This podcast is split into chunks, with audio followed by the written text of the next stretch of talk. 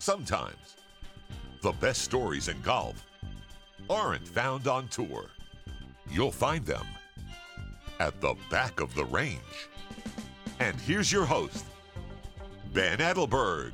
And welcome to the back of the range. I am your host, Ben Adelberg. This is episode 219. Well, I am fairly certain that my fall collegiate golf travels have come to an end. Nothing until next spring. But what a special time at the Williams Cup in Wilmington, North Carolina. As many of you know, the host school, the University of North Carolina Tar Heels, were able to capture the team title, led by David Ford and Austin Greaser, both former guests at the back of the range. And the individual title was captured by Trent Phillips from Georgia, also a former guest at the back of the range. His wire to wire six shot victory, I mean, rounds of 64, 69, 68 just incredibly impressive at Eagle Point. That golf course, by the way, was incredible as well. Um, I know that everyone's following me on Instagram. It's hard to take a bad photo at that place. And by the way, as you all know, there are so many fantastic talents in the amateur game right now. Lots of bombers out there that will just leave you dumbstruck when you see how far they hit it. Now, Trent moves it as well. I'm not trying to suggest that he dinks it out there 250 or anything like that. But if you want to watch one of the most creative and intuitive players in the amateur game, go watch Trent Phillips play golf. Incredible short game. He shapes it in both directions, plays fast. Just a, he's just so much fun to watch. This victory will move him up in the PGA Tour rankings. So before he turns pro, after the end of his career at Georgia, go to an amateur event and watch Trent play some golf. Now that I'm off the road, the episodes are coming fast and furious. There are so many spectacular ones on the way. One that I have been meaning to release for quite some time is this one that you're about to listen to. And it features the 2020 Massachusetts Amateur Player of the Year, Nick Maccario. Nick is a friend of the podcast. Met him through Instagram as he has been following along since day one. And we would always joke, and he would joke about, you know, what do I got to do to be a guest? You know, we met for the first time at the Jones Cup earlier this year. We spoke a lot about that. And then a few weeks ago, he made it all the way to the semis of the 2021 U.S. Mid Amateur at Sankaty.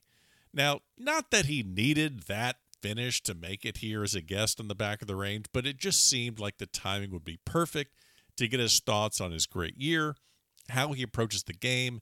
You know, work life balance is always very important for mid ams. We talked about that extensively. As always, if you like this podcast, please share it with your friends and family. Make sure that you are subscribed in Apple Podcasts and Spotify. Every episode is available at thebackoftherange.com. And again, all of those photos and videos that I create when I'm on the road, they can be found on Instagram, Facebook, and Twitter. I'm probably going to repurpose and repost a lot of the content that I created in the fall just as a kind of recap of the year.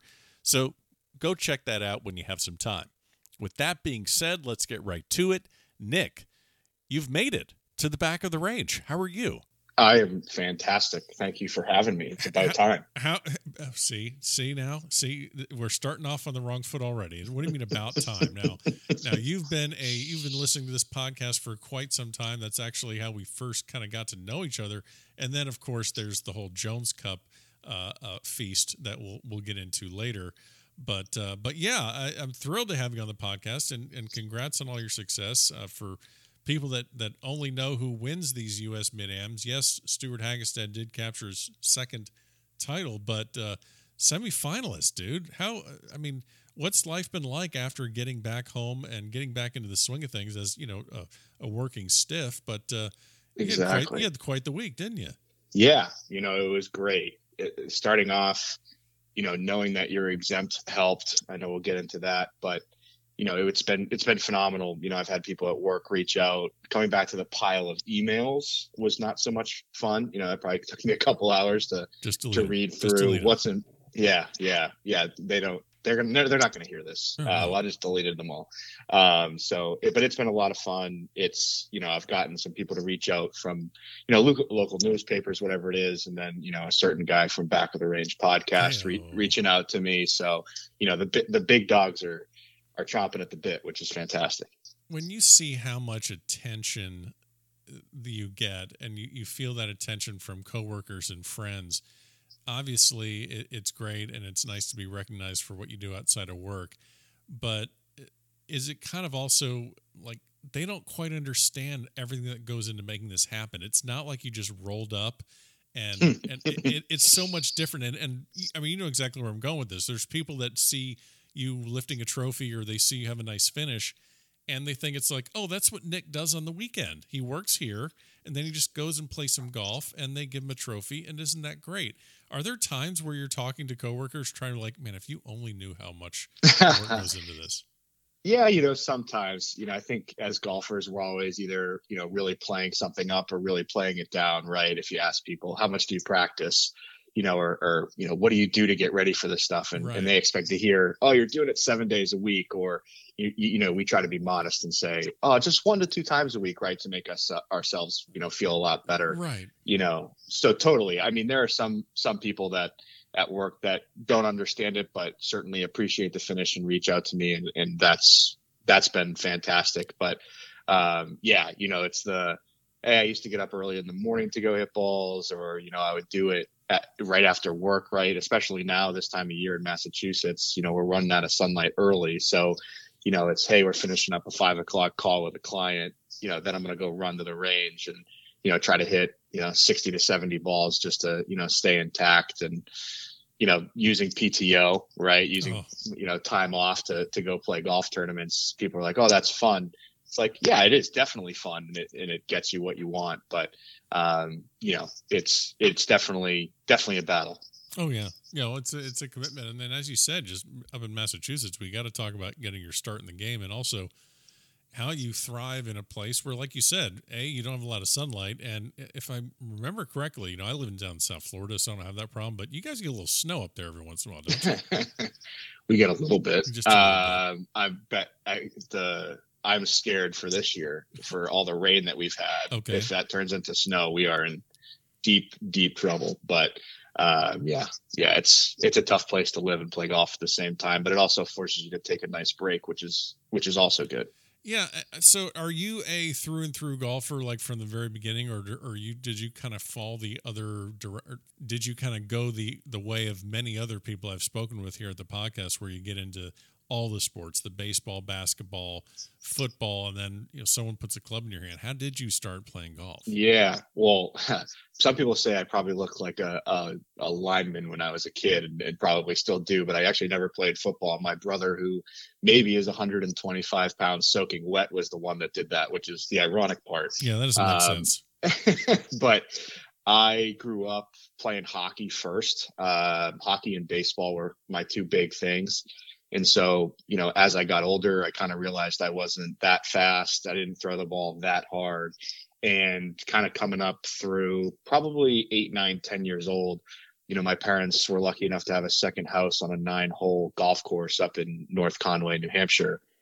And my grandparents lived across the street, and my grandfather was really got into the game. And so, you know, I played, gosh, every day from, you know, call it you know June 10th until we went back to school. Okay. Play every morning at 7 a.m. with him and his friends. We'd play nine holes, and it wasn't like I was like, oh man, this is the beginning of something good, but it just kept me doing something fresh. And you know, I grew up even earlier than that. You know, just hitting balls and you know doing that with my other grandfather who was really really good. He was probably a you know two handicap at, at at his peak. So you know both grandfathers played but i played other sports. Golf was more of just you know it, it was something that i was decently good at had fun with it but it was just kind of like a side uh, side sport until you know i got to high school. I guess the, one of the things that i wanted to ask you about is just when you start that young and it sounds to me like you really didn't have any sort of formal you know coaching you didn't sound, doesn't sound to me like you were playing any sort of junior golf circuit.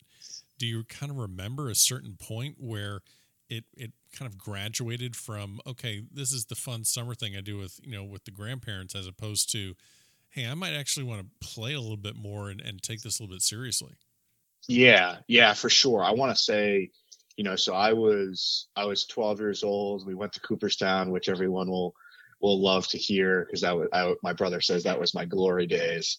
Um, I went to Cooperstown for baseball, and I just remember you know being being you know well enough, good enough to be there, and also still playing hockey at the time. And I remember my arm hurting from from baseball because I wanted to be the cool kid throwing curveballs, sure. which yeah. hasn't served me hasn't served me well now. I was that same cool kid in South Florida, so uh, yeah. So it didn't work out well for my elbow, but you know, then I also was playing hockey, and I remember playing hockey and. Uh, I, I transitioned to defense, which I should have done earlier, but I was playing defense and I remember sliding in front of um, the goalie on like a fast break trying to defend. And I simultaneously kind of hit my shoulder and my knee into the boards. And it wasn't anything like overly traumatic, but it was like I was out for the rest of that game. And I just remember to myself, like, oh man, like if I get hurt, I can't play baseball or golf. Mm-hmm. And so, you know, that was kind of, uh, you know, coming to Jesus moment, if you will, of you know, do we want to get hurt? Is it worth it? I'm not going to the NHL. And then from there, you know, my, I think, you know, credit to my dad or whomever brought it up. I don't really remember for, you know, getting me uh, a swing coach and who is probably in my eyes still one of the best ones. He, Mark Spencer, actually was a captain at Georgia Golf, but happened to be from Haverhill, Mass, okay. and still is.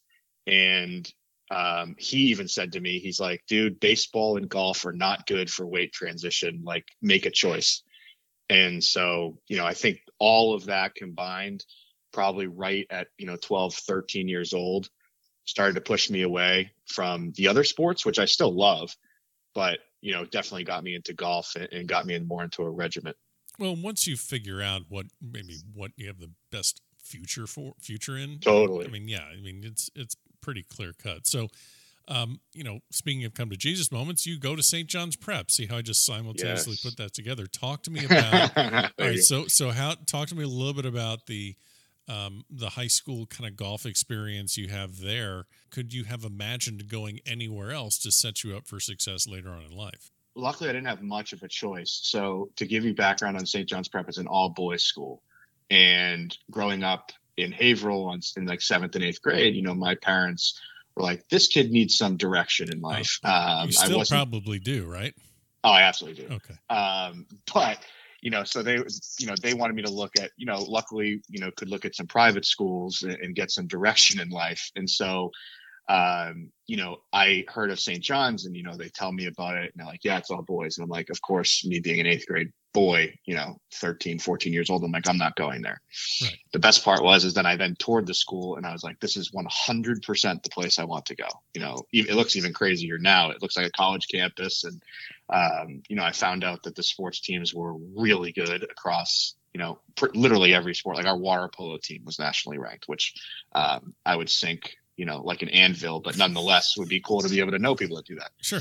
So, you know, going to there, it was something where the minute I got there, you know, you knew it was special. There were guys that played from a golf standpoint. You know, we had George Zalotis who played at St. John's with Keegan Bradley. Um, guys that are around me like Nick Pandolina who played at BC, Nick McLaughlin who played at UVA, um, so to say like it was a powerhouse and has produced some big golf names, Steve Delisio, who played at Duke, um, you know, it was awesome to be recognized there. You get to play really great golf courses. So, you know, it taught me a lot about how to play competitive golf. And at that point, you're like, wow, um, you know, I need to, you can't just go like some other schools, right? you know, or public high schools where you can be a three sport athlete and you don't have to really practice one or two of the sports. I needed to practice just one sport to stay on the team, never mind perform on that team. So it was a, it was a good kick uh, in the behind to, you know, make me, make me focus on a sport. How did you stack up uh, with the other guys on your team? You mentioned you had to practice really hard to stay on the team but were there areas maybe coming in outside of perhaps a different environment? Maybe the kids on your team came from a country club background where they had instructors and they started playing when they were seven. And it sounds to me that you really were balancing a lot of other sports before you really dove into golf. What was the first thing you noticed, perhaps back then, that was kind of the clear divide between you and maybe some of the other people on the team, or maybe like, you know, older kids on the team? Yeah yeah, you know, it's funny. Like the difference between a 14 or 15 year old and like an 18 year old feels like astronomical. I remember, yeah. I remember going to, you know, my freshman year tryout, being asked to go try out for the varsity team and like being on the first tee, like shaking and looking at the kids who were, you know, the seniors and and all of that. And you're like wow they hit it so far. Yeah. they know what they're doing which in hindsight they probably didn't know what they were doing. Um, but you know you definitely as i got as i progressed through you know my freshman year there were kids that i was playing with that were members of salem country club kernwood. And you know we i had a you know my family had a, a golf membership but it wasn't at you know a top 100 golf course um, and you know they had swing coaches and i had gotten into that progression but i didn't really learn how to play per se like these kids yeah were on a golf course right and they were also getting on course instruction and Great you point. know this may have been their only sport whereas like this was the last towards the last one, sport that i really picked up um, you know going into high school it's kind of one of the things that I'm really seeing a lot of when I'm out here covering uh, collegiate events. One of the most uh, so so fortunate just so interesting to be able to walk and walk with these teams during their practice rounds. And you know whether it's a Vanderbilt or an SMU or Stanford or go down the line Oklahoma State you know during those practice rounds they're not really I, I don't think I'm hearing anything about swing theory swing technique hey it looks like you're lined up left or hey the ball your ball I'm hearing none of that. They are talking about every hole dissecting you know what's your line what are you thinking about uh, let's look at these pin locations. This one's a green light. This one we stay away from, and they're dissecting Totally. every single hole as if it is just. I mean, it's it's a puzzle, and they're just looking at eighteen different pieces, and I'm guessing, Yeah. man, you're not getting any of that until you get to to, to St. John's or or or maybe when you get to college. yeah i well that's also why the practice rounds are you know five and a half six hours well, that's shot a different episode, Nick. That's a that's a whole other that's a whole other episode. I have to throw the free shot there. Sure, but, sure. Uh, you know, yeah, you know, like you said, I honestly don't think I understood that until, you know, almost the mid am life. To be honest, you know, I, I always thought it was, you know, you go out and play a real round of golf as your practice round. And now, you know, I was telling someone at the mid am, I was like, my least favorite thing to do is to play like a real golf round as a practice round because subliminally it just sets unrealistic expectations Right. you're you know you're not taking in where you can miss where you can't miss hole locations like you said so yeah you know if if kids that i played with growing up had that mentality god it, it put them ahead of me by you know light years Now, many of the guests on this podcast uh, played collegiately, uh, whether it's D1, D2, uh, you know, but, but a lot of them, uh, even the ones I'm talking to right now, obviously they're current uh, stars in their college golf teams. And it's been a recurring theme since, gosh, since this this podcast started, where you know you, the the place you need to be is where you're going to be able to play and compete and get the most out of your game. And you know, not everybody is built to play at an, at an Oklahoma or a Texas. Uh, you know, there's so many different programs out there, so many different ways to go about it. Uh, you know, you're finding a lot of success here as a mid am, and you know, people might think, "Oh, wow, he must have gone to one of these powerhouse schools." Talk to me a little bit about your your collegiate golf experience. yeah yeah you know I, i've said it to so many kids and it's crazy it is kids right like you know i've been to these tournaments that you and i have been at and they're literally a decade or more or i was playing literally playing competitive golf before they were they were born. Um so like you know having perspective definitely helps. And you know college golf was one of those things that i didn't give a ton of credence to probably until my senior year of high school which as you know now is like so far behind Sure. kids know where they're going Yep. you know when they're freshman or sophomore at the latest. So you know from a recruiting standpoint i didn't know what i didn't know. I didn't get recruited really. I got recruited by boston college but um, i couldn't add two plus two so i didn't get in and go.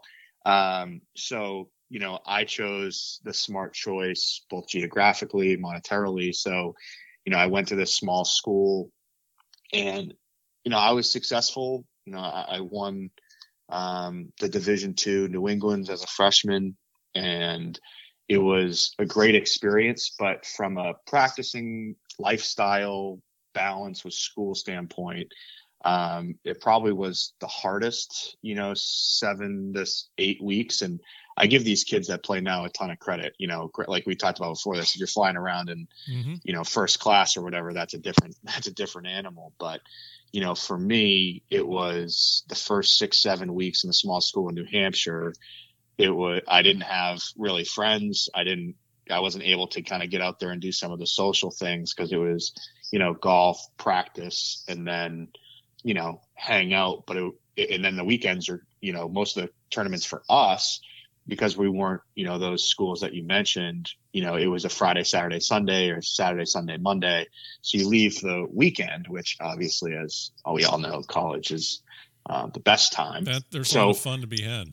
There's a few. There's a few things to be had. So, you know, I think for me, that was the experience. And then once I stopped playing collegiately, you know, I still worked at a golf course during the summer at Bradford, you know, where I still play and I would say I played. I think I played one state am in that time, and just only tried to play one state am, and then maybe would play one or two other events, you know, that were just 36 hole local tournaments, and I loved it. You know, it was fine. I played during, you know, the summers. I would play late at night after working at the golf course, and that was how I, you know, got by. But it wasn't that I lost the competitive juice. It was really just that, you know, I found it in a different way and then as I've gotten older, you know, I, I figured out that you know I like to do a little bit more than just play those small tournaments. Yeah, and and it's interesting. So you're kind of telling me that when you're in college, the balance was hard. For, It's hard for you to find the balance, but you've found it a little bit more now as you've gotten older and gone to the mid am ranks, where instead of balancing schoolwork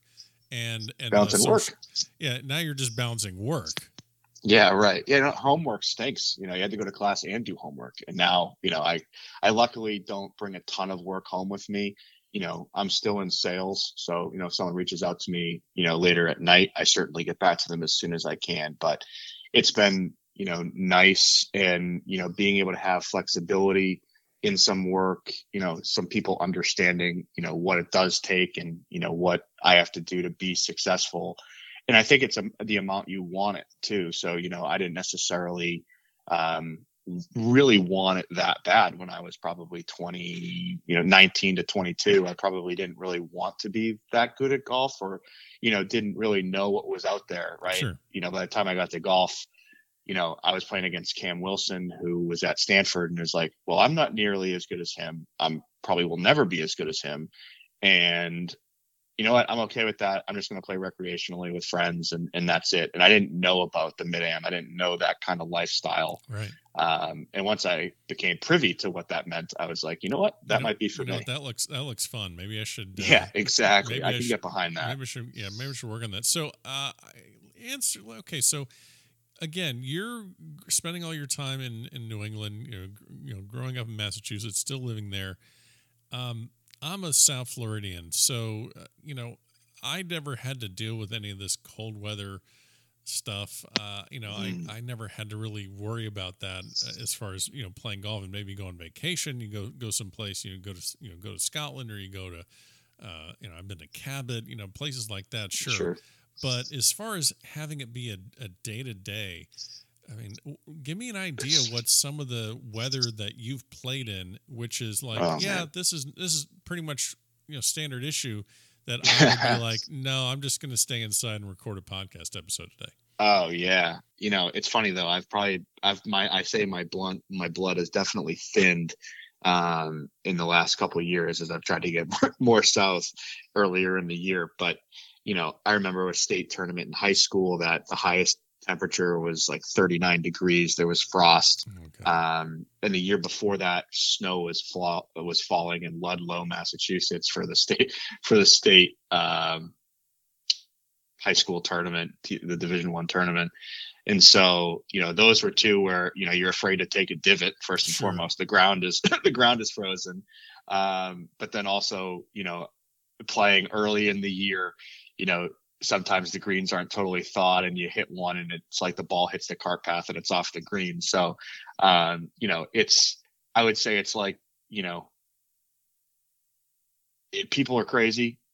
People want to go out and play. I definitely have way more of a, if it's over 55, I will play. If it's under 55, you know, there's going to be sunny and no wind. Yeah. I, I I pick and choose when I play golf now. There you go.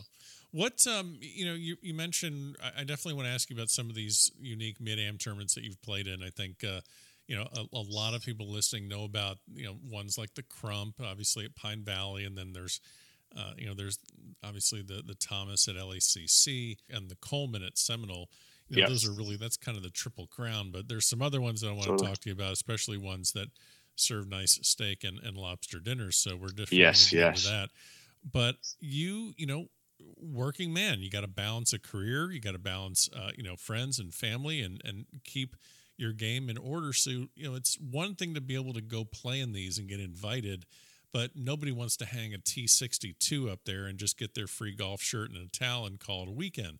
So Correct. how do you is there a strategy that you have that you've implemented in the last couple of years uh, two three four years whatever you want to call it but but is there a strategy that you've implemented that allows you to perform your best when you do tee it up in these tournaments because again it's you're not like you're playing a tournament every single weekend it's Right. it's you know spotty or not spotty but certain spots during the year that you have to peak what do you do to try and get yourself in in in tournament mode and tournament conditions Yeah, it's hard too, right? Like there are certain times of the year where you feel like you can do less because you know you're naturally playing more or it's nicer outside. In the beginning and end of the year, it's harder because of you know weather up here. I would I would say you know a, a few things. One of which is I learned this year not to over practice or practicing with a purpose. Okay. And um, the the one thing I actually took and I, I hate to give you credit, um, but no. it, back listening to Preston's um, yes Summerhays episode here, interesting it was I listened to it. I listened to it after it came out. It wasn't very. It wasn't the second it came out because I, I don't listen to you that quickly. oh Um, and but so I, you know, something he said to me that was really interesting was about how, you know, practicing with a purpose, but also practicing your practice swings with a purpose and, you know, trying to focus on the tempo in which you're taking it back. And the practice swing is the same as your real swing and so on and so forth. And I thought about that and I was like, wow, I'm like, I've never really thought about doing the practice swing the same tempo speed as mine. Like I, I certainly take one, you know, either to feel it, bring it inside, you know, depending upon what I'm working on. But, you know, I aimlessly hit balls for so long. And, you know, when you get to a certain point at, you know, quote, being good at golf, you can, everyone can hit a five iron. And especially if you get in a groove, you can, you know, hit a five iron 20 times dead straight at whatever pin if you're at the range right but you but you never have that shot on the golf course. So, you know, for me, it was learning to focus on what I needed to focus on, whether it was a certain part of my game, but then also making sure that I was disciplined enough to challenge myself to hit different shots and to just try to play a little bit too, not just go to the range. Um, because like you said, if you just go to the range and you're a range rat, you can end up hitting every shot you want to because it's just repetitiveness and you, your body gets comfortable. You have the same wind, Yep. so on and so forth. You don't get that on the golf course. So, you know, to try to perform at different times, you know, I said this to someone else the other day, like the pros try to do it, you know, call it six weeks a year, four majors, the players, and, you know, maybe the FedEx or something like that, Right. right? We're trying to do the same thing around, like you said, you know, Coleman, USAN, Crum- US Mid, USAN, right. US Mid, quali- certain qualifiers, Jones Cup, you know, you name it, and you you're not. The other thing is you're not going to do it every week, right? You you you can't. If you do, you're having a heck of a year. Right. But there are certain instances where it's like, okay, if you do hang a 62, or in my case you hang a you know 80th at the Jones Cup, it's a learning experience, and then you're saying, okay, well, what did I do well? And then it's okay what didn't i do well? And and what part of that was it? And this goes back to the preston part was you know which part of my game or which part of my shot was it? Was it swing and execution? Was it game management? Or was it something like just a, as a mental mishap? And just kind of taking those notes and then using it and being very time oriented because i have a job i have a fiance i have a family i travel and work. So it sounds like a lot. It's really you know not that much, but you do have to be disciplined because you don't have all the time in the world. It makes perfect sense. And uh, and by the way, is Preston Summerhays just like the oldest 18 year old you've ever met in your life? Ever. Okay. Literally ever. Okay. Ever. I feel like if I just said to that kid, "Do my taxes," he'd be like, "Yeah, sure, uh, I, I, can take care of that, Yeah. no problem." Um, well, that's that makes perfect sense. Um, it makes perfect sense, and it's almost like going to the gym, and you you know what it's like to go to the gym. And- No, and- not even. What? I've never been. okay. So, but, but You've like, seen me. well, You've but like me. going to the gym and, and then you know doing your little thirty minutes of cardio, and then you look over at the weights and you're like, all right, now what? And Yep. you you're not going to make any progress if you're just looking at and just okay, looking at you know a rack of dumbbells is kind of like just aimlessly looking at a basket of range balls, saying, all right, I just whack these and I leave. And Yep. um, yeah, it's it's uh, it's you're okay. You're 100 percent right. Yeah, that that makes a lot of sense. We've talked about Jones Cup. Now I want to talk about some of these tournaments that that are so much fun. So Yes. Jones Cup, this this previous Jones Cup, I think that was the first time we've met. Uh, Yep. Being on on site, me being on site at a tournament, you participating in it, and that tournament, special place, Ocean Forest. They really pull out all the stops. The course is in incredible Totally. shape, and then obviously, I guess I learned this, and so did you. There is it's it's held in February, and uh, right there at Sea Island, and there's going to be incredible weather. But there's going to be one day that's Jones Cup day, which they just there's like one day of Jones Cup weather, and I'm like, what are you guys talking about? I'm like, you'll see. Yeah. And it was like 60 and raining and blowing, and it was just miserable. Oh yeah. What is your kind of approach? I mean, Do you even have a different one when you're playing in a national invitational and it's not just mid ams and it's college kids? And also last year, it was uh, kind of a Walker Cup year. The the you know COVID canceled some some tournaments, so it seemed to me that it was everyone was there. It's it felt like. Yeah. I I I say And that I you, and you. I'm sorry. I'm sorry. me. No, I Everyone was weasel- there, And, and Nick. Okay, go I weasel I weaseled my way into that. I to be completely Did you win a honest. raffle or something? How'd you I- do that? apparently, yes, yes. I bought all of the I bought all the raffle tickets. Okay.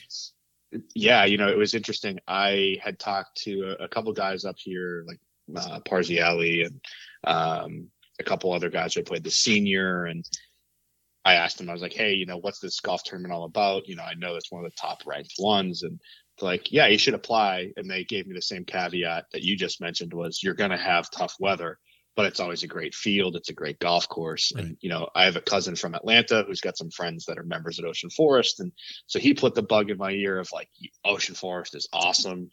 And I was like, okay, you know, I'll put in my, um, you know, I'll put in my resume. And I had had a good 2020. Uh, you know, my my world ranks were were fairly high. And then I remember getting an email of saying, you know, we'd love to have you and so on and so forth. And then it came out with a field.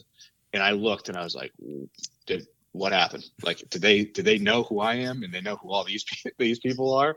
Um, and you know, as for the the golfing side, that was the first time that I had ever been a part of a golf tournament where it wasn't that I didn't feel like I belong, I didn't belong, but it certainly I was more awestruck of, oh, here's this kid, like he's the 20 year old kid, he's really good, and Right. you know, here's Kevin O'Connell who won the U.S. Mid, and and here's you know uh, Joe Deraney who so on and so forth, and you know the Stu Hagestads and everybody, right? And I was like the last mid am in the field among these top five in the world type guys, and you're like, wow, this is this is something. So it was interesting. I was not prepared for that golf course. That golf course is a, you know, a, a, a- a just yeah, it's brutal. I mean, I tell two stories of the fourth hole there. I think it was the second day was you know, like you said. I think it was 55, raining, blowing 30, and I hit driver. I hit it in the center of the face. I hit it straight, and I did not make the fairway and I had 285 into a par four. And then the 16th hole, the long kind of dog leg, dead into the wind. Only one person hit the green in regulation on the second day. And we're talking about the top, you know, I don't know, 40 of the top 100 golfers, Yeah. mid or amateurs in the world. So place is a brute. I love it. Um, the golf course is fantastic. The condition it's in is stupid good. And the food is just spectacular. but uh, which we'll get to. Uh-huh. But you know, it was a it was an awesome awesome tournament, awesome week. They certainly pull out all the stops, and I know we'll get to that. But you know, from a golfing standpoint, I would say you know I definitely was felt like I was above my ski tips. Now looking back and kind of other tournaments I've played in, I certainly will go back hopefully in 22 with a different mentality and and produce better results. And you know the other thing too about being over your over your skis a little bit at some of these tournaments, the thing also that you kind of remember after the fact. Unfortunately, it's the last thing you want to tell yourself during the tournament, but after the fact, you you have to you take that moment. You say to yourself, you know, nobody else gives a shit how much I feel I'm out over my skis. They're worried about their own game. Yeah, right. But you never say that to yourself at a tournament, but that's really what you have to say. Like nobody cares. No Yeah. one no one's to, you know, no one's really going to prop you up after you have a bad day. And also, no one's really going to care if you have a great day. They're just going to be like, "Oh, okay, cool." And move on because they're concerned about their own thing. Totally, totally. And I think bringing that into each tournament is Yeah. no one cares about what you're doing. You Yeah. do your own thing, and if it works out positively, great. If it doesn't, and, and people people remember your it's out it's it's unlike me, right? I remember my bad finishes, whereas the good finishes are great, but you remember the bad ones usually more. It's almost the opposite for the people looking in, right? They look at, you know, oh, Nick came in XYZ at the Jones Cup ah, I'm not going to text them. It's fine. But then when the good one comes, like, oh, he played so well, right? So it's kind of an equal and opposite effect. So, you know, you have all these ideas in your head of like, wow, these people must be looking at the scores and seeing Nick, you know, posted an 80. And it's like, they don't care. You know, the people at home don't care. I don't care. And not to mention it was, you know, 7,400 yards in 55 degree weather. So, You know, another thing too that I'm thinking about, which, and I'm just throwing this out there as kind of a lesson for people listening that are, you know, in in junior, you know, parents of juniors or or juniors that are trying to get into some of these tournaments. Yes, the scores are important, and yes, the resumes are important, but you know, in my opinion, another thing that's so important is make those really good connections with tournament directors and volunteers, Oh, and yeah. thank them, and send a letter, and all that stuff Totally. because if you don't, you're just another name in the crowd that that kind of plays golf well, and you want to be remembered when you go play these tournaments. Absolutely. And they do a great job. They make it easy for you to say thank you too, Yeah. right? You know, it's it's incredible. Well- and even like you like I know we sat down for dinner and you know certain people were at that table and it's fantastic. Well, a, another way to get remembered is by cleaning out the players' buffet, and and and the- I just one of the mo- the highlights of my le- my year last year. It was so funny because you know we're at the at the Jones Cup, and you know they have this incredible dinner, and it was in kind of a ballroom that was separated, I guess, from where the range was, and yeah. a lot of the kids, I say kids, you know, college kids, um, you know, like the David Fords and the the Jackson Van Paris's and the Kelly Chinns and, the, and tho- those players, you know, they're on the putting green and they're hitting balls, they're doing their thing, and there's a players' dinner, and I think we probably saw what half the field come through there, maybe, Maybe. Maybe. Maybe. and all I remember is you and me and Grayson Huff, and Yep. Jason Gore. Jason Gore, and we're and and well now basically it's a table of people that have that have been on the back of the Range Golf podcast, and we're just knocking down lobster tail and, and fillet like like nobody's business. I mean, how can you not? I was I was floored by that whole thing. I remember the first after the first round, I looked at you and I like, "How did it go?" And I was like, "They got red wine in this joint," and going and, and going to the bar, and they're like, "Yeah, you're all set." And I was like, "All set." I was like, "Open bar? There's only like you know six of us that can drink in this event." Yeah, that, Um, so- they're getting away pretty cheap actually. They're They running out of YooHoo, but there's plenty Yeah, of uh, ex- wine and yeah.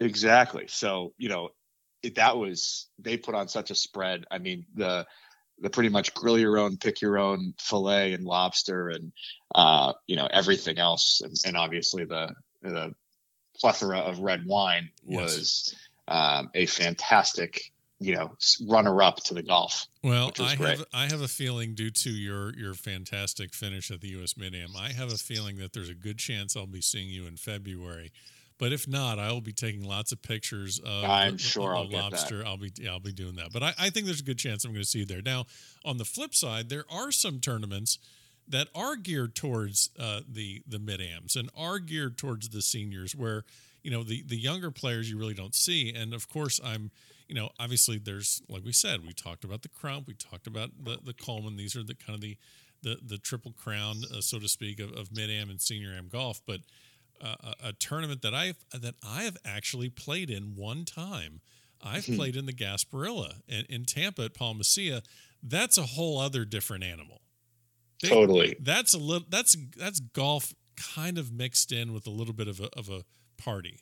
Wouldn't you say? Oh yeah, absolutely. Yeah, first time I got uh, invited or it was put on my my radar was I think I was 26. I think I was a year removed from being a mid am, and I remember going down there and the first night getting getting caught off guard, so to say, um, by the wonderful membership and some of the players. By you know, it's an open bar. It is. Uh, you know this whole barbecue the first night and you know you you forget very quickly that you have a tea time the next morning at 8 a.m Uh-huh. so um you know it's it's a it's such a great golf course it's for those that don't know is at Palma Ceia country club in tampa and it's, it's someone someone wrote it somewhere it's like you're getting beat up by the smallest kid in class Yes. and Yeah. It's, it's like sixty four hundred. It's I think they maybe, said it's like it's, maybe okay. So it's like the hardest. It's like the hardest be. sixty-two or sixty three hundred Gotta hundred be. yard golf course in the world, or, or it's just that you're exactly right. It's just you know, it just getting gnawed at. It just gnaws at your ankles.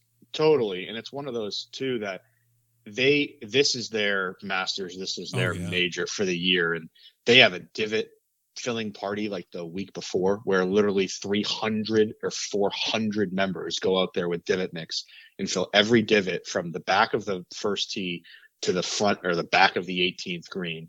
And they go out there they take care of this golf course and throughout the entire week, and this is the one that blows me away, and there are certainly ones, right? And they did this at Jones Cup, so I won't sell any of them short, but they'll come up to us and say, What can we do for next year? And the tournament's not even over yet. You know, it's the first day, and I'm, you know, if I'm playing well, they're like, What can we do? I'm like, Do nothing. I love this tournament. I want to win it. Um, Yeah. and, you know, if I play bad, I say, Make the course easier. Obviously, I'm joking, but it's they do such a great job. And I mean, they have. I remember my fiance came to the first one. Uh, it was her, her first tournament that you saw me play in. You And brought there's- your fiance to, to the Gasparilla, and, said, uh, and this is what I do on the weekends, honey. This is what they do. And Oh, the better, the, you know, public service announcement is if you are a mid am, um, bring your significant other because they will promote you to play in this golf event because there's free concessions, Uh-huh. alcohol, Yes. craft brew on the golf course, and everyone is friendly being down south. So, you know, she was like, This is the best thing in the world. I just got these burger sliders, I got this craft beer. And I was like, uh, this isn't how it normally goes. I was say, yeah, I was no. like, this is not normal. So it was, it, it- they do such a good job. You know, I could go on and on about it, but you know, those are the type of events as a mid am that I didn't know were out there when, you know, I was, you know, still at the end of college.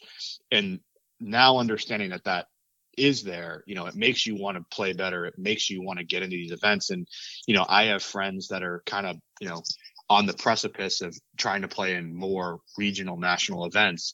And I feel lucky enough that I get into these events right. and you and you get to take advantage and it becomes social you know after we're playing there is not a soul on the range oh, and yeah. you know no one's on the putting green and that's the difference so you know we joked about it at jones cup is you know we're stuffing our faces and there are guys beating balls until the sun's down.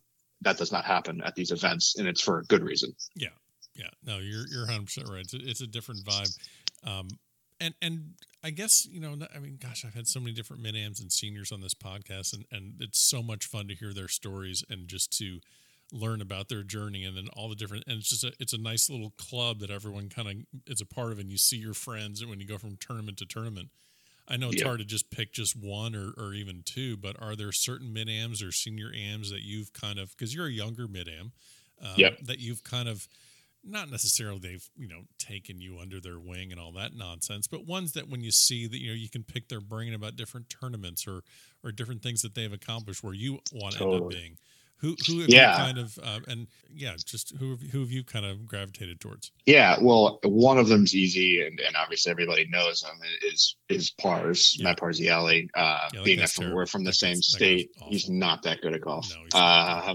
he's been great because he plays in you know he gets invited to all the biggest tournaments, and you know getting his opinion not only on the golf course but you know the event you know what he prepares for and, and how he prepares and you know all of that has been has been great. And i would say even from the senior senior mids or you know senior ams i guess you know i just played a practice round with scott harvey and you know it wasn't like i was picking his brain but you can kind of see the due diligence that they do and, and the things that they care about. And when i was at jones cup you know i had dinner with joe deraney once or twice kevin o'connell and you're not directly, you know, we're old enough where it's not like, you know, you're you're constantly asking them questions of like, okay, what do you do here? How is this? But right. you you get it subliminally from, you know, here's how they go about their day. You you know, you see them at the range and you're like, okay, here's what they're working on. And you also just kind of can can gauge your game against theirs yeah. and, and, how they're playing. You're like, okay, they're not doing anything that's outside of what I'm doing. It's just, you know, this one or two shots, or it's not making this mistake. So um, and, and, being able to get paired, you know, the the coolest part about the Gasparilla was, you know, they have they get a really great field every year, and I think two or three years ago I got paired with Bob Royak after he won the U.S. Senior, yeah. and being able to see how he plots around a golf course was like, all right, that's who I want to model my game after, right? And so we we certainly shot the breeze, and um, you know, I learned about kind of what where he plays and you know how, where he practices and all of that. So it's it like you said, it's a it's a super awesome group of guys, and you know you can learn a lot if you're if you're open to it. I would think that just by mentioning that, now I'm thinking about it more. The Gasparilla must be an incredible place to learn just what you said, course management, and how someone approaches the game because you know you're not going to be able to bomb it out there uh, bombing it's going to get you into trouble. You need to play within yourself. You know, you know, you're probably going to learn a lot more at a place like that than if you're playing at some 7,200 yard golf course that you know right. really you have to you have to, to, to bomb it. You have to you know gain as right. much distance as you can. When there's more options, there's more uh, there's more different interpretations of how to play the game. That must be just a. I mean, that's a you're doing you're doing homework there. You're going to a library. You're you're studying under the masters yeah. there. And they've been around there for you know these guys have been around for a while. You know, not calling them old, but they're older than me. Oh, I love so, I love that you've already looped in Harvey with the older crowd. I love that. I mean, that's that's that's yeah, he'll appreciate that. That's on you. Yeah, I mean, but you're mentioning guys. Uh, you're mentioning guys that all have been here at the back of the, well, except Deraney. Deraney hasn't been here at the back of the range. So um, shameless plug. We'll get him on. I use a lot of big words. I think that's what he's afraid of. So I, I, I, think that might be it. Um, you had a great 2020 uh, runner up in the New England Amateur, runner up at the at the Mass Am and the Ouimet Memorial, and just picked up a win at the Hornblower. I mean, you, you're you know Mass Am Player of the Year in 2020.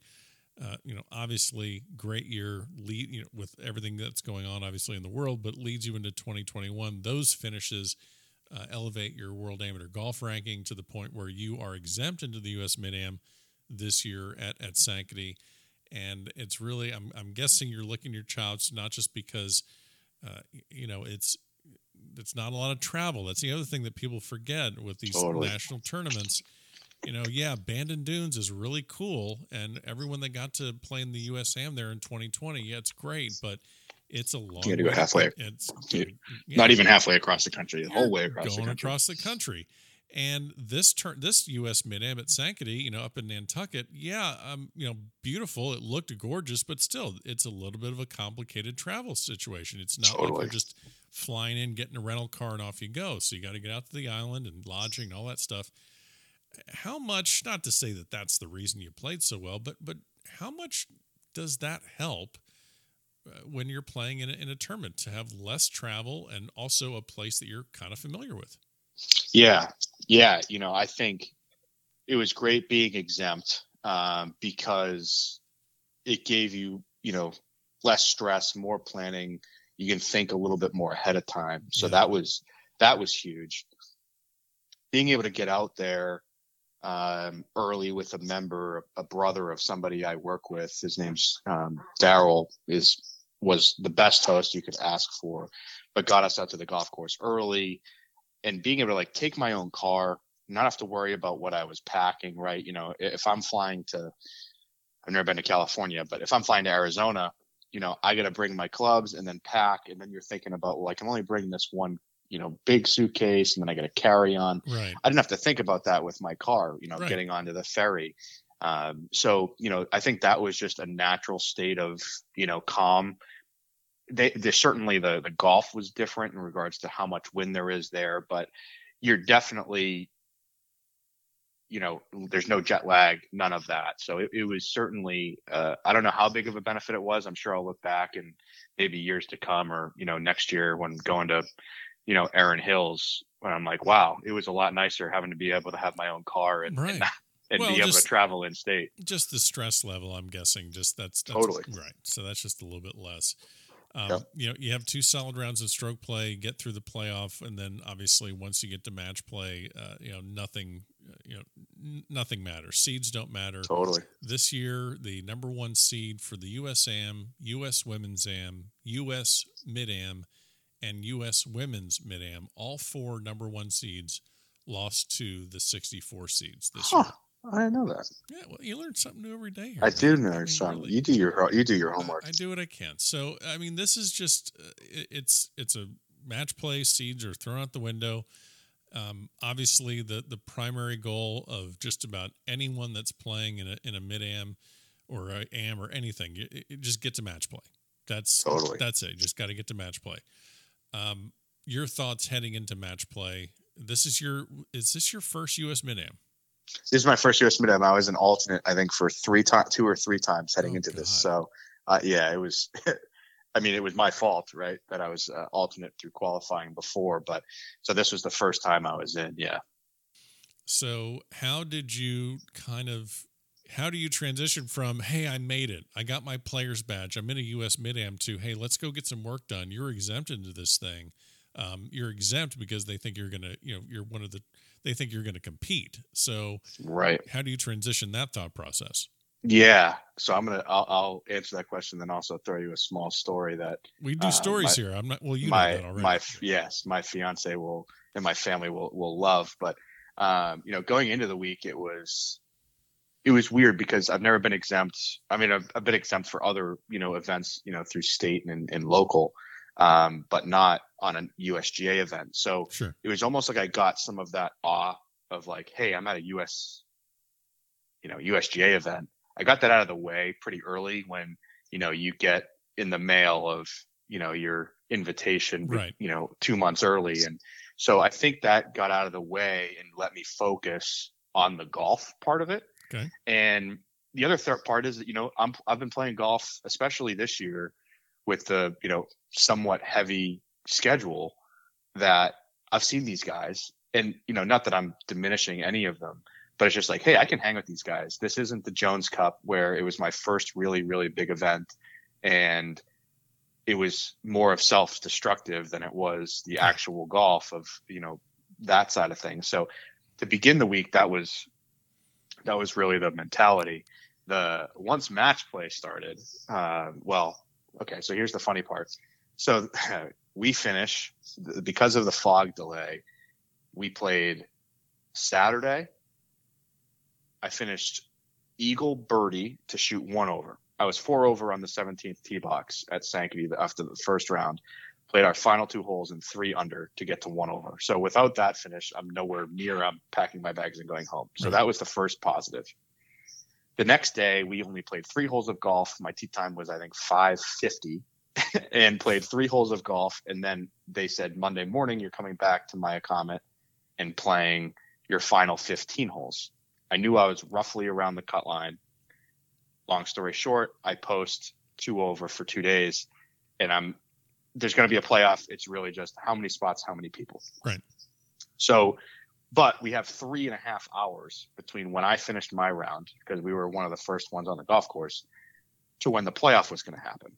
So, which is a lot of time to think and, you know, yeah, you got to mutter you gotta, the what ifs. You got to stay loose, but you also need to shut it down a little bit because if you don't shut it down mentally, then you're just going to be fried by the time you get going. Ex- just, right. Exactly, Yeah. and you don't know what seed you're gonna. If you do qualify, you don't know what seed you're gonna get, Right. and then you don't know what if you're gonna go off later that afternoon. Like you might go to the playoff, do it, and then go out and play shortly thereafter against somebody who's just waited around all day. So, Right. like you said, you got to do that. So, I go. We go back. We get some lunch. We take a shower, and it's me, my caddy Matt Lucy, and my fiance Elizabeth.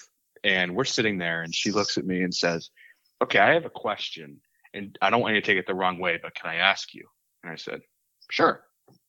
She said, "So I just want to get this straight and help me understand. You were exempt for being in the top 40 and you were number 25, quote, in the world, but you're struggling to make the top 64 in this? Like, why? and I was like, okay, shots fired. Um, Okay. can, are we still are we still getting married? Still? Like, that's my first. I, I mean, I'm, I'm so sorry. So whatever happened to that girl? Yeah, right. Exactly. She's still here, but Okay. so you know, it, she was obviously being somewhat coy, but the joke from there on out after the you know after the playoff, which we ended up going out making par into a 35 mile an hour gale Sure. um, to get in. But after that, every time I moved on in match play, I was like, see, now I'm in the top 32 and I was 25. And then I got to, you know, the 16 and got to eight and eventually obviously to four. And every time I got farther and farther, I was like, see, I'm better than 24 or I'm better than 25 in the world. So, but it was just a nice, uh, you know, extra added, you know, uh, Wow. accomplishment Yeah. that, you know, she keeps burning inside me. That's uh, that's that. You know, normally I think about you know the the real the, the hugs and kisses after the rounds and the this and the, just the emotion. And instead, She wants to see me succeed. She wants to see me succeed. That's the story. That's the story. Okay, now it sounds to me that she's just like just poking at you, just like right, wow. she knows how to get under my skin, apparently. I, apparently so. Um, I don't. I've I've lost all train of thought in, in this conversation now. I'm just I'm so. Does your fiance play golf? Play golf? Does she? She play. she golf? play, yeah, she does actually. She plays a good amount. She played field hockey, uh, Division two field hockey, Oh, and God. was uh, quite good. And I hear about that quite often. But oh, okay. um, she she's gotten into the golf uh, game for sure. And um, there are times and she's learned this the hard way. Sometimes we'll play, and she's like, "Why is this sport so easy?" And then the next day, she's like, "I hate this sport so much." But she I mean, like a anyone golfer. This is uh, that's ever played golf has muttered those words. Future Massachusetts women's mid am Right. champion, going to be on the Exactly. podcast. Give her what about six, Yep. six, six months, six, six years, something like Yeah. that. Yeah, we'll- Yeah, we'll give her six years. We'll save her a spot, no problem. Um, I'm guessing just this this achievement, obviously making to the semifinals. Uh, I mean, it's cliche, but just kind of you know beyond your wildest dreams to get that far. I mean, just is it validation for the hard work? Is it? yeah. I mean, do you look at it as just one week in time, or do you take more from it to to build upon, or do you just say, "Hey, I had a good week"?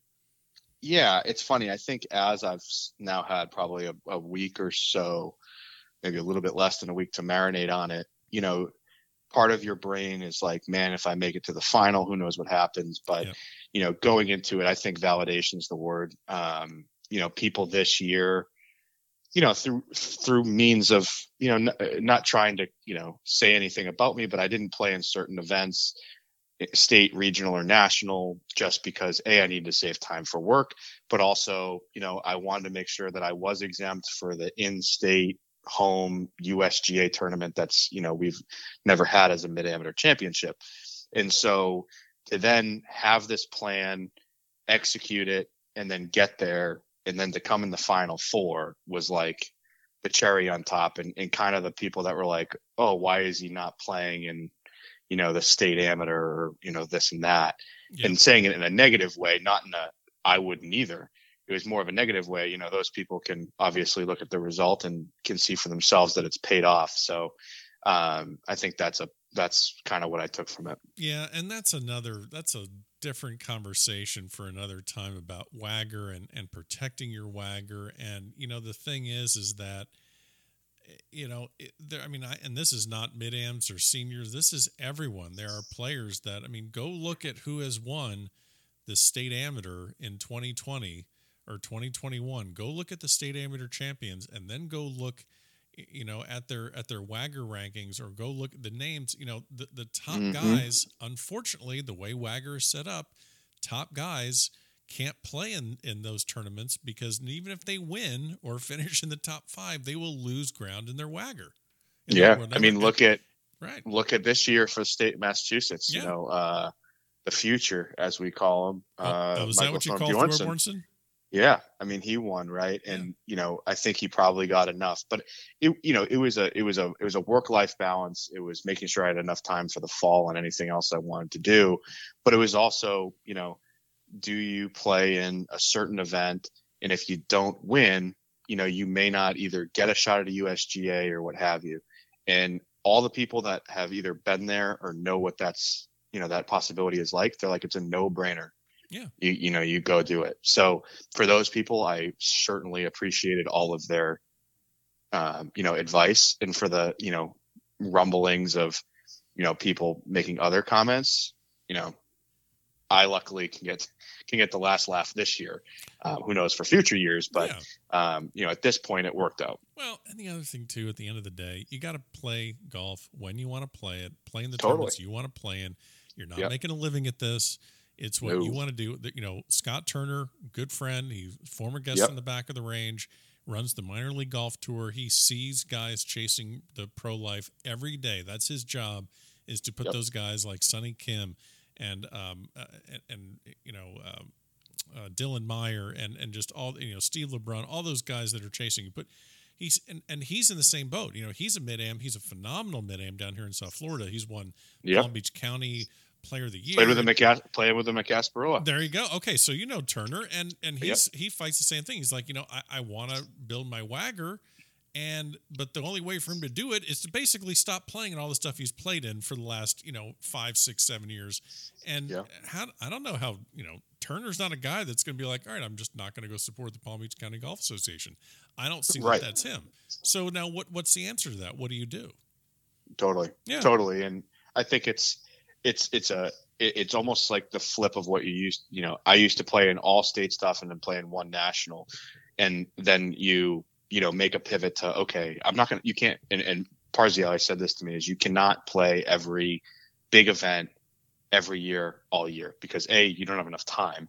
Right. and b you're gonna get worn worn down. You're gonna miss stuff. It happens. Yeah. so it's just coming up with a rotation of okay, maybe I'm playing in the state four ball this year, but I'm not going to play the state amateur. But the next year I'll play the state amateur, but I'm not going to play, you know, name it. So Right. and, and going from there, and there's you can't you can't please everybody, and not that you know. I've not had one tournament director or, or anybody from any association ever say anything, and you know you just try to support everybody, right? You know, as Yeah. mid-ams, we're the ones that you know support these tournaments the most because some of these kids go pro. So you know we're the ones that we love supporting you know joel davenport and, and the southern am and you know kevin at gasparilla so Mhm. you know that's where you know you feel guilty not playing in some stuff but ultimately like you said it's everyone's got their own schedule. You got you know you can't play golf every week. It's crazy I uh, I think also it's something to keep in mind too is yes, it's really cool to play in some of these national events, but you also have to remember that winning them and finishing high is not going to be an occurrence every single year. And you No. also have to keep your game in a condition where you know how to win and how to go low and not Yep. just kind of grind your way through. Like, I don't see you or any other mid am in the country for that matter playing 10 Jones Cups a year because yeah you can't no, because you're gonna like okay, get your teeth kicked in well, yeah, and you're not gonna yeah, you're not gonna have that uh, ability anymore. Where like, all right, I'm two under, let's get to five.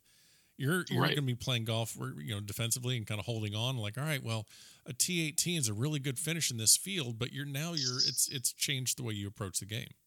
Yeah, totally. And and for me this year, this was the first go around in all these big tournaments. It was the first time getting to know the course, getting to know, you know, what I should be doing from a preparation standpoint and from a, you know, level of exertion standpoint. So yeah, like you said, you got to pick and choose your battles. You know, it- it's funny. You then come out and play, you know, you feel like you're hitting it the same way. I play the Jones Cup, I throw up in, in 80 or an 81 in the first round, but then I'll go play, you know, a tournament at a, a shorter golf course near us here, and you go out and shoot 67, and you're like, I feel like I'm hitting it the same way. Mm-hmm. The golf course is probably a little bit easier, but your like you said, your mindset's different. So, you know, it's it's playing in the big tournaments and training your mindset that you should be playing well there and that there's no reason for you not to. But it's just it's it's set up in a totally different manner that mid ams specifically aren't usually used to.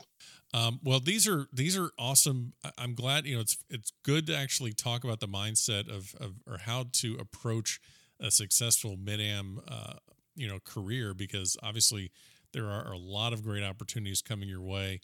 Uh, I think you're going to be able to parlay that semifinal of uh, semifinalist finish in the U.S. Mid Am to a lot of great events, and I, I hope hope you get to go play in a lot of these, like the Crump and and the, the Coleman, and you know, with Hagestad winning, uh, I think that he is he he has probably distanced himself a little bit from the other mid ams when it comes to potentially making another run at a at a Walker Cup uh, berth for the U.S. team in 2023, but you do have an experience of actually hitting a golf shot in front of a Walker Cup captain.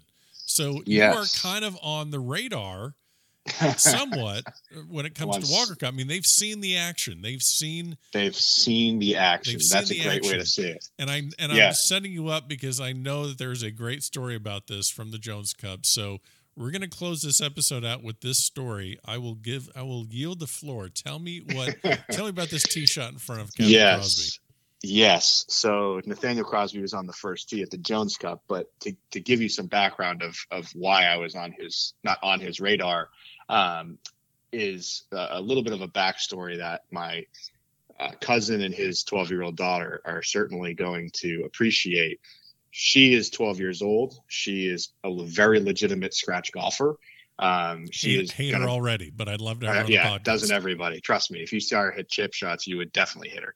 Uh, and you know she'll be very successful going forward. But you know, I try to get down there to Atlanta probably three to four times a year to practice um, at his home course, which is Ansley Golf Club slash Settindown Creek in Roswell. And so you know, we obviously have golf matches and we'll we'll play nine holes or 18 holes against each other. And, you know, it's always just some kind of friendly wager. I pay for dinner or her, her dad pays for dinner, my cousin. And this one time, I don't know why I thought about it. I said, well, let's let's up the ante here. Let's let's do something that's funny that you know can affect us in in some way off the golf course. So I proposed that the winner of the match. It was me and her father versus her and one of the pros at their course who had played on KFT. So you can clearly tell which team was more benefited yeah, at no. the beginning of this match. Uh, we You're not real we, bright, are you, Nick? I'm just no. We didn't get a we didn't get enough golf shots on the golf on the card. So we so the the the wager of this is the winning team buys golf balls for the losing team and gets to embroider the side of the golf ball. And the caveat is that, you know, three of us play competitive golf, that the that person had to play those golf balls in a tournament. So that it, it ended there. So we lost the match. I said, I play Pro VX. Go ahead and get me whatever you would like embroidered and we'll go. So this is you mean monogram, right? Monogram. Right, yes. Okay. Yes. Okay. Yep. So I don't know what's coming. I'm getting texts, you know, for weeks to come. This was right around Christmas before the Jones Cup. And I'm getting texts of, you know, sweet kitten, soft bunny, all those kind of funny things. Okay. And I'm like, who knows what I'm going to get? Right. So it comes to Jones Cup. Right before I leave, I get the golf balls in the box and I just take them and I put them in my bag and I'm on my way. So, all getting back to why I probably, you know, at this juncture, we'll be making the Walker Cup in of a few course. years. Yes, you heard it here. Is, you heard it here first. You folks. heard it here first. You heard it here first. Is we get to the first tee, and actually the tenth hole at Jones Cup, and it's me, Noah Steele, and who's obviously a stud, just won on Canadian uh, yep. tour, as well as Will Holcomb, who oh my god, I, who's the, who's the greatest person of all time. We played together that's a story for another time. I was with him. What do you mean another time? We're gonna we're still we're not closing this episode. Have you got So, a Holcomb story? I mean, all right, I got this story well. first. So I would, yeah. So I play with those two guys, and then you know Will was making somewhat of a very legitimate run to possibly, yeah, you know, if he won Jones Cup or what have you, to be on the Walker Cup team. And the kid bleeds red, white, and blue. No one has to tell him that. Right. And so we're on the first tee. I take out the golf balls that I'm going to be playing, and of course, you know, we're under the tent. It's raining, so Nathaniel's under there, us three, a couple of their caddies, and whomever the starter was at the time, and said, you know, can you identify your golf ball? So I'm marking the side of it, and then I look, and it's the la- the side of my golf ball is the last name of the kid who beat me in our state amateur the earlier that year.